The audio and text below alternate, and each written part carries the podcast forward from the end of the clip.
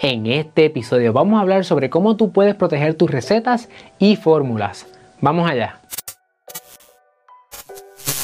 Saludos familia, yo soy el licenciado Alexiomar Rodríguez, fundador de Citlo, y mi misión es ayudarte a establecer, crecer y proteger tu negocio. Por eso en este canal encontrarás contenido semanal sobre propiedad intelectual, empresarismo y la industria de entretenimiento. Si es la primera vez que nos sintoniza y estás en YouTube, asegúrate de darle like a este video, suscribirte a nuestro canal y darle a la campana para que no te pierdas ni un solo episodio.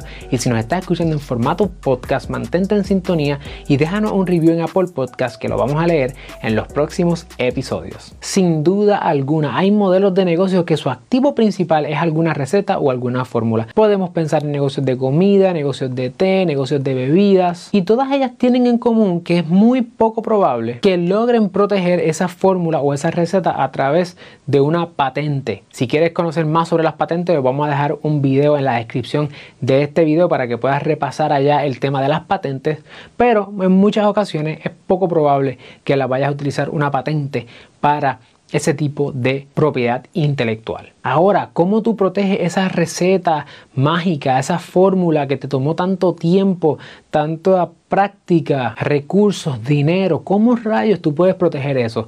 Pues lo puedes proteger bajo los secretos comerciales. En Puerto Rico, la ley 80 del 2011. Estos secretos comerciales, industriales o secretos de negocios también es como se le conocen, protegen información que tiene valor económico, ya sea valor económico ahora o en el futuro. Que esa información es un secreto y como secreto pues no es de conocimiento común o no es de fácil acceso mediante métodos apropiados. Y además por su naturaleza de secreto, esa información es objeto de medidas razonables de seguridad. Y, y Alexiomar, ¿qué quiere decir eso? ¿Qué yo puedo hacer? Pues significa que si tú tienes algún proceso, alguna receta, alguna fórmula, algún listado de clientes, algún listado de suplidores, de distribuidores, algún proceso de manufactura, algunos pasos específicos que tú haces para poder dar ese resultado mágico y de alto valor a tus clientes, toda esa información, si tú la proteges como un secreto, va a ser un secreto comercial. La ley de secretos comerciales va a evaluar si en efecto tú estás tratando esa información como un secreto.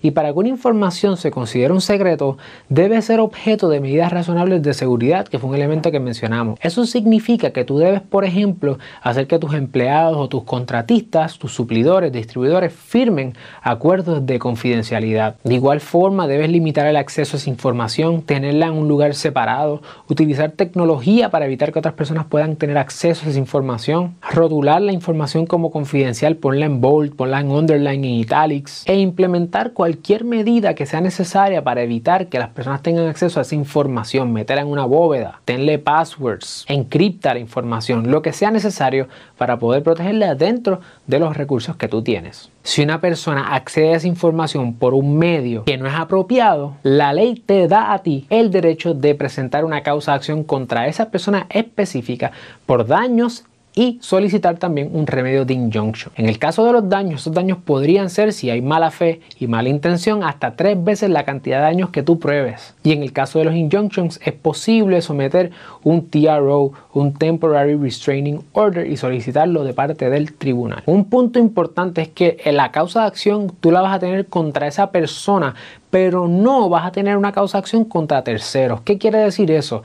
Que por ejemplo, si yo me apropio de una receta y la pongo en Twitter o la pongo en Facebook o en Instagram o en YouTube, la persona dueña de esa propiedad intelectual va a tener una causa acción contra mí porque yo fui quien de forma inapropiada accedí a esa información y la publiqué. Choteé el secreto, pero esa persona no va a tener derechos contra otras personas que entonces utilicen esa información para su beneficio. Siempre y cuando esas personas no tuvieron que ver con el digamos, la estrategia de tener acceso a esa información, ciertamente. Por lo tanto, si tú crees que tú tienes una información que es confidencial propietaria, que es un secreto de negocio, necesitas un acuerdo de confidencialidad como mínimo y tener políticas claras del manejo de información confidencial en tu negocio. Si necesitas ayuda, no olvides en contactarnos. Nuestra información está en la descripción de este video. Y además no olvides compartir esta información con una persona más para que ella aprenda lo que tú aprendiste hoy.